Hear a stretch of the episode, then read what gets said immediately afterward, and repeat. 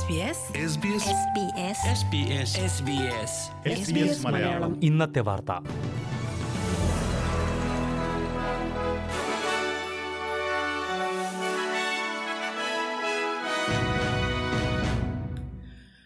നമസ്കാരം.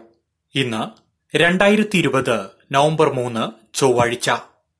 S B S Malayalam. ഇന്നത്തെ വാർത്ത. വായിക്കുന്നത് ജോജോ ജോസഫ്. കോവിഡ് നിയമങ്ങൾ ലംഘിച്ചതിനെ തുടർന്ന് സിഡ്നിയിലെ ഒരു റെസ്റ്റോറന്റ് അടച്ചുപൂട്ടി. സിഡ്നി ലിവർപൂളിലുള്ള ജാസ്മിൻസ് റെസ്റ്റോറന്റാണ് ന്യൂ സൌത്ത് വെയിൽസ് ആരോഗ്യ വിഭാഗം അടച്ചുപൂട്ടിയത്. റെസ്റ്റോറന്റിൽ ജോലി ചെയ്തിരുന്ന ഒരാൾക്ക് കോവിഡ് സ്ഥിരീകരിച്ചതിനു പിന്നാലെയാണ് നടപടി. സ്റ്റാഫുകളുടെയും സന്ദർശകരുടെയും രേഖകൾ ഹാജരാക്കുന്നതിൽ റെസ്റ്റോറന്റ് പരാജയപ്പെട്ടു. സ്ഥാപനം കോവിഡ് സുരക്ഷാ മാനദണ്ഡങ്ങൾ പാലിക്കുന്നില്ലെന്നും ഉപഭോക്താക്കളുടെ കോണ്ടാക്ട്സ് വിവരങ്ങൾ സൂക്ഷിക്കുന്നില്ലെന്നും ന്യൂ സൌത്ത് വെയിൽസ് ആരോഗ്യ വിഭാഗം പറഞ്ഞു.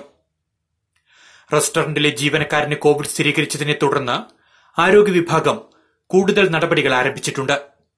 ലിവർപൂളിലെ ജാസ്മിൻസ് ലബനീസ് റെസ്റ്റോറന്റിൽ കഴിഞ്ഞ മാസം ഇരുപത്തിയാറ് മുതൽ ഒരു മണിക്കൂറിലധികം ചിലവഴിച്ചവർ പരിശോധനയ്ക്ക് വിധേയരാകണം.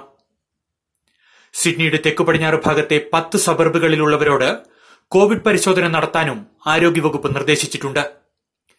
West Hoxton Hoxton Park Middleton Grange Horningsea Park Carnes Hill Edmondson Park Denham Court Prestons Busby Miller എന്നിവിടങ്ങളിൽ നിന്നുള്ളവർക്കാണ് ജാഗ്രതാ നിർദ്ദേശം. ഈ പ്രദേശത്തുള്ളവർ ചുമ ജലദോഷം പനി തൊണ്ടവേദന എന്നീ രോഗലക്ഷണങ്ങൾ ഉണ്ടായാൽ ഉടൻ കോവിഡ് പരിശോധനയ്ക്ക് വിധേയമാകണമെന്നും ആരോഗ്യവകുപ്പ് അറിയിച്ചു. പുതിയ കോവിഡ് കേസോ മരണമോ റിപ്പോർട്ട് ചെയ്യാത്ത തുടർച്ചയായ നാലാം ദിവസം വിക്ടോറിയ പിന്നിട്ടു. സംസ്ഥാനത്ത് കോവിഡ് ചികിത്സയിലുള്ള രോഗികളുടെ എണ്ണവും ഗണ്യമായി കുറഞ്ഞിട്ടുണ്ട്. നിലവിൽ മുപ്പത്തിയെട്ട് പേരാണ് ചികിത്സയിലുള്ളത്. എന്നാൽ ഇതിൽ രണ്ട് കേസുകളുടെ ഉറവിടം ഇതുവരെ കണ്ടെത്താനായിട്ടില്ല. കഴിഞ്ഞ മാസം ഇരുപത്തിയൊൻപതിനും ഇരുപത്തിനാലിനും കോവിഡ് സ്ഥിരീകരിച്ച രണ്ടുപേരുടെ ഉറവിടങ്ങളാണ് ഇനിയും വ്യക്തമാകാനുള്ളത്. അതേസമയം തലസ്ഥാന നഗരമായ മെൽബണിൽ കഴിഞ്ഞ ആറ് ദിവസങ്ങളായി പുതിയ കേസുകളൊന്നും റിപ്പോർട്ട് ചെയ്തിട്ടില്ല. മെൽബൺ കപ്പ് ഡേയോടനുബന്ധിച്ചുള്ള ആഘോഷ പരിപാടികളിൽ കോവിഡ് മാനദണ്ഡങ്ങൾ പാലിക്കണമെന്ന കർശന നിർദ്ദേശം നൽകിയിട്ടുണ്ട്. പബ്ബുകളും ബാറുകളും തുറക്കുമെങ്കിലും ഒരേ സമയത്ത് അകത്ത് ഇരുപത് പേർക്കും പുറത്ത് അൻപത് പേർക്കും മാത്രമേ പ്രവേശനത്തിന് അനുമതിയുള്ളൂ. പലിശ നിരക്ക് വീണ്ടും കുറയ്ക്കുവാൻ റിസർവ് ബാങ്ക് തീരുമാനിച്ചു. പലിശ നിരക്ക് പൂജ്യം ദശാംശം ഒരു ശതമാനമായാണ് കുറയ്ക്കുക. നിലവിലിത് പൂജ്യം ദശാംശം രണ്ട് അഞ്ച് ശതമാനമായിരുന്നു. കോവിഡ് പ്രതിസന്ധി തുടരുന്ന സാഹചര്യത്തിലാണ് റിസർവ് ബാങ്കിന്റെ നടപടി. ഇതോടൊപ്പം വിപണിയിൽ കൂടുതൽ പണമെത്തിക്കാനുള്ള നടപടികളും ബാങ്ക് പ്രഖ്യാപിച്ചിട്ടുണ്ട്. അടുത്ത മൂന്ന് വർഷത്തേക്ക് പലിശ നിരക്ക് വർദ്ധിപ്പിക്കില്ലെന്ന് Reserve Bank governor Philip Lowe വ്യക്തമാക്കി.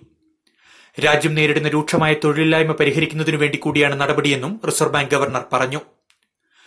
പലിശ നിരക്ക് കുറച്ചതിലൂടെ പ്രതിമാസ വായ്പാ തിരിച്ചടവിൽ നാൽപ്പത്തിമൂന്ന് ഡോളറിന്റെ കുറവുണ്ടാകുമെന്നാണ് വിലയിരുത്തൽ.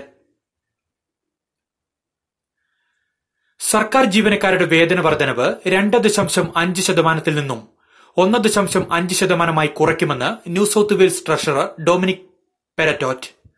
Covid പത്തൊൻപത് മൂലമുണ്ടായ സാമ്പത്തിക പ്രതിസന്ധിയും രാജ്യത്തെ തൊഴിലില്ലായ്മ നിരക്കും വർദ്ധിച്ച സാഹചര്യത്തിലാണ് നടപടിയെന്ന് അദ്ദേഹം വ്യക്തമാക്കി. അടുത്ത മൂന്ന് വർഷത്തിനുള്ളിൽ ഒന്ന് ദശാംശം എട്ട് ബില്യൺ ഡോളറിന്റെ ലാഭമാണ് ഇതിലൂടെ പ്രതീക്ഷിക്കുന്നത്.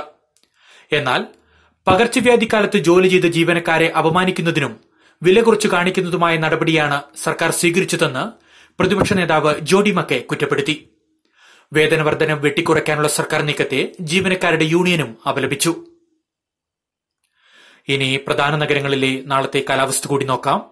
സിഡ്നിയിൽ തെളിഞ്ഞ കാലാവസ്ഥ പ്രതീക്ഷിക്കുന്ന കൂടിയ താപനില ഇരുപത്തിയഞ്ച് ഡിഗ്രി സെൽഷ്യസ്. മെൽബണിൽ ഒറ്റപ്പെട്ട മഴ ഇരുപത്തിമൂന്ന് ഡിഗ്രി. ബ്രിസ്ബനിൽ തെളിഞ്ഞ കാലാവസ്ഥ പ്രതീക്ഷിക്കുന്ന കൂടിയ താപനില ഇരുപത്തിയൊൻപത് ഡിഗ്രി സെൽഷ്യസ്. പെർത്തിൽ അന്തരീക്ഷം ഭാഗികമായ മേഘാവൃതം ഇരുപത്തിയാറ് ഡിഗ്രി. അഡിലേഡിൽ ഒറ്റപ്പെട്ട മഴ പത്തൊൻപത് ഡിഗ്രി. കാൻബറയിൽ ഒറ്റപ്പെട്ട മഴ ഇരുപത്തിയേഴ് ഡിഗ്രി. ഡാർവിനിൽ അന്തരീക്ഷം ഭാഗികമായി മേഘാവൃതമായിരിക്കും. പ്രതീക്ഷിക്കുന്ന കൂടിയ താപനില മുപ്പത്തിയഞ്ച് ഡിഗ്രി സെൽഷ്യസ്. ഇതോടെ എസ് ബി എസ് മലയാളം. ഇന്നത്തെ വാർത്ത ഇവിടെ അവസാനിക്കുന്നു. ഇനി നാളെ രാത്രി എട്ട് മണിക്ക് വാർത്തകളുമായി തിരിച്ചെത്താം. വാർത്തകൾ വായിച്ചത് Jojo Joseph. SBS SBS Malayalam. ഇന്നത്തെ വാർത്ത.